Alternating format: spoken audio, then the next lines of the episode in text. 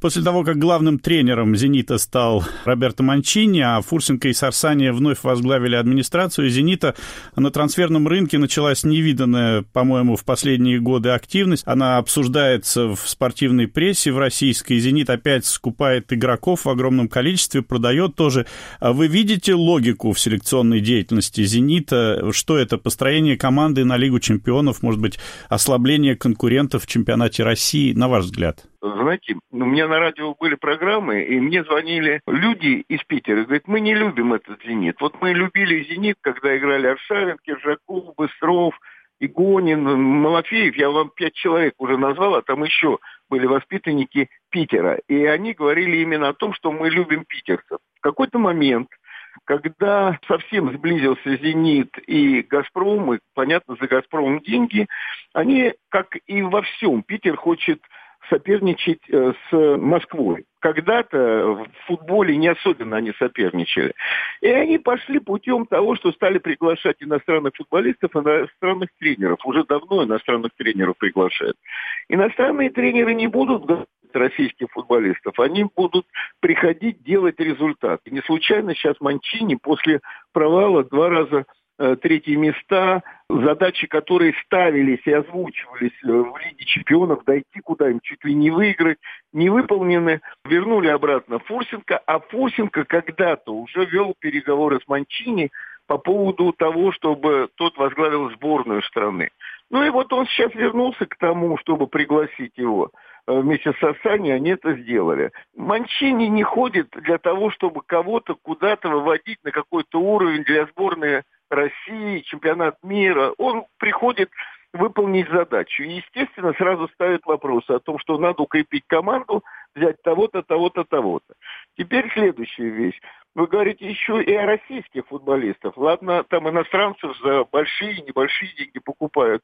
А здесь ведь практически каждый клуб стал торговым домом. Поэтому взять за бесплатно, как нам показывают людей из Ростова, потом э, продать, даже если они не подойдут. Они создадут во время сборов какой-то ажиотаж, э, какую-то конкуренцию, а потом можно всегда продать этих людей. Поэтому они идут от этого. Но самое главное, конечно, что их не устраивает та ситуация, что они вот, не чемпионы. Ну вот, кстати, вы упомянули вот этих игроков, которых «Зенит» получил фактически бесплатно. Я думаю, что вы имеете в виду Полоза и Ерохина. Это ведущие футболисты команды «Ростов», которую тренировал в последние годы Курбан Бердыев. Не выглядит странным, что такие игроки оказались э, в качестве свободных агентов. Ведь кажется, что э, с ними можно было заключить контракты, а потом выгодно продать, раз уж речь идет вот о такой купле-продаже, о рынке, о котором вы упоминали не выглядит странным, потому что мы знаем, что долгое время эти ребята не афишируют, да, не получали денег. И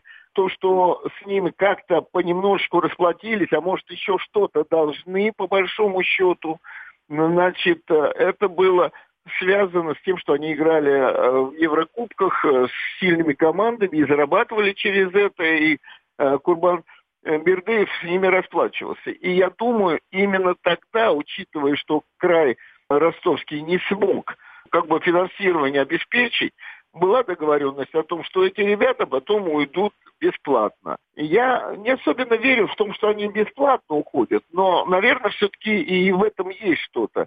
Ребята, да, если вы захотите потом уйти, никак клуб Ростов ничего за вас не получит, но вы уйдете бесплатно, если даже с вами не расплатились. Поэтому здесь 50-50, как говорится. Мы вам, вы нам. Ну, складывается впечатление все-таки, что «Зенит» опять пытается прибрать всех маломальски играющих российских игроков. Контрастом э, в этом сезоне, опять же, насколько я могу судить, выглядит трансферная политика «Спартака». Если говорить о Рубине, куда вернулся Бердыев, э, то вообще такое ощущение, что команда готовится к сезону в обстановке секретности. Можем ли мы ожидать большого сюрприза от э, казанской команды? и а способен ли, на ваш взгляд, «Спартак» попытаться повторить свой успех прошлого сезона? Ну, то, что «Спартак» будет э, э, стремиться повторить, да, но вот э, давайте посмотрим. Вот вы говорите о том, что «Спартак» никого не докупил, но зимой был куплен Селихов, Тигиев, сейчас Тигиева полностью забрали себе, и там еще защитники добраны. И смотрите, если в начале защита была одна, то уже в конце тот же Кутепов не играл, э, Бакетти не играл, все равно там два состава защитников есть. Вопрос в том, чтобы их наладить как футболистов. Знаете, итальянские тренеры, итальянские футболисты, которые играют в обороне, они обучены, они с детства обучены этому. Катиначо, знаменитая итальянская в свое время, никто не отменял и никто лучше ничего не сделал. Вот, поэтому теперь вопрос, чтобы и жить, и из Кутепа, молодых довольно-таки футболистов, ну, хотя жить и не такой молодой, но все равно перспективный, да, создать хорошую защиту. Понимаете, в чем дело? В нападении, ну, где, в какой команде российской есть такие два форварда, как Луиш и Адриано?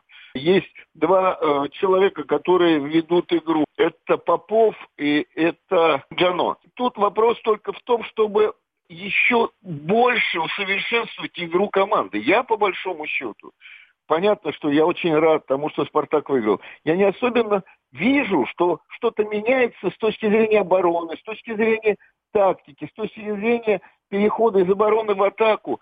Спартаку не надо, понимаете, да, с крайними защитниками надо было что-то сделать.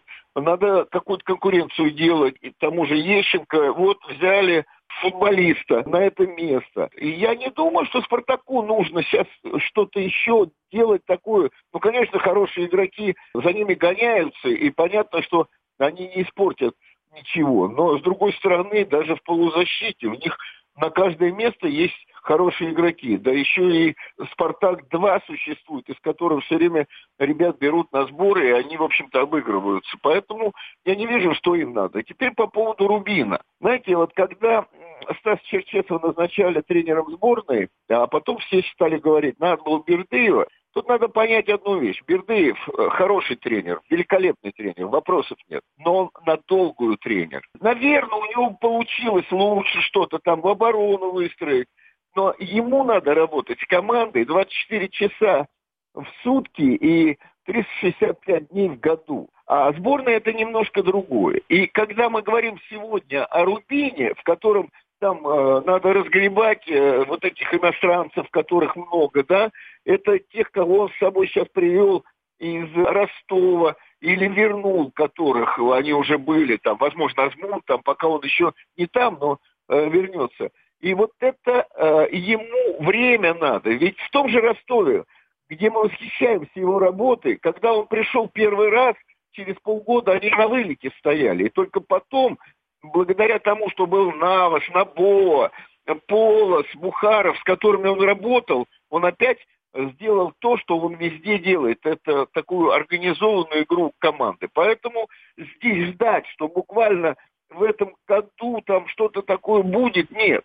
Но, конечно, лучше будет, чем было при испанском тренере и при этом наборе иностранных футболистов. В межсезонье вновь заговорили об идее ужесточения лимита на легионеров в российском футболе. Как вы относитесь к этой идее? Я давно говорю о том, что это нужно сделать, и при том не этими методами 10 в заявку или сколько-то.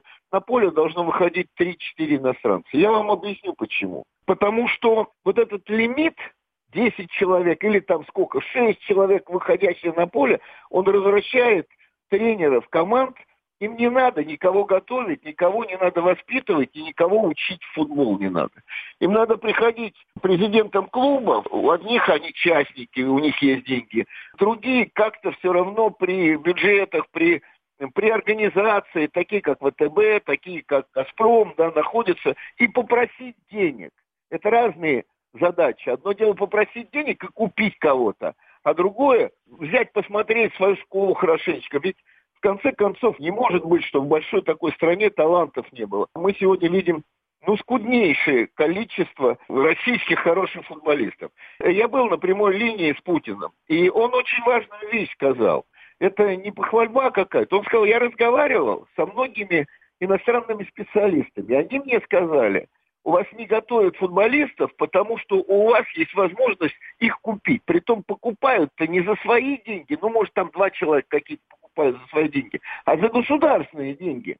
Понимаете, в чем дело? При вот этих государственных компаниях находящихся.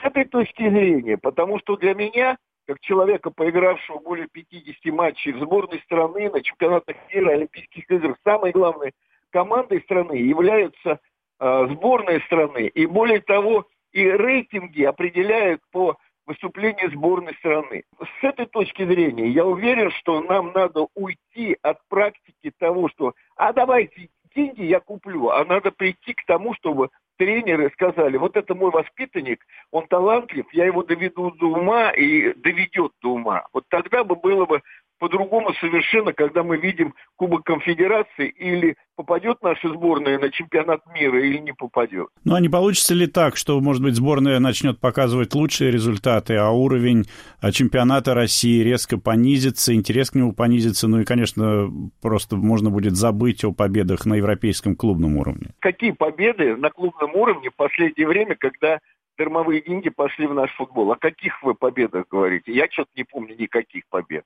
Ну, по крайней вот. мере, по крайней мере, Зениту ставились такие задачи, он как-то выиграл даже Кубок УЕФА. Задачи-то ставились, но выполнялись ли они? Вот вопрос. Тратились большие деньги, а они не выполнялись. И тогда вопрос стоит. Э, если это не дает результата, давайте непопулярными методами заниматься. Понимаете, в чем дело? Во-первых, наш чемпионат. Ну вот недавно совершенно Динер большое интервью дал э, Спортэкспрессу, и он сказал о том, что, во-первых, он как-то прошелся по Слуцкому, о том, что тот совершенно молодыми не занимался, вот. Э, но самое главное, он сказал, что наш чемпионат не дает возможности, и я с, с ним полностью согласен, э, вырастить хорошего футболиста. Футболисты растут в соперничестве, в хороших играх. Во-первых, когда они играют в основном составе, а во-вторых, когда они играют сильными командами. Но когда он сказал о том, что есть всего «Зенит», «Спартак» и ЦСКА, где запредельный настрой, а потом они едут с Томском играют, э, и потом играют с Оренбургом, еще с кем-то. Да. Ну, они не играют на пределе возможностей, как это в Англии в каждом туре идет. Понимаете, проигрывает Сандерленд 0-4, а ему весь стадион Сандерленда аплодируют, потому что они знают, что в следующий день они выйдут и опять себя полностью отдадут на футбольном поле. Этого у нас совершенно нет. У нас хватает ну, совершенно мало какого-то количества мастерства на то, чтобы обыграть там половину команд премьер-лиги. И нет того накала.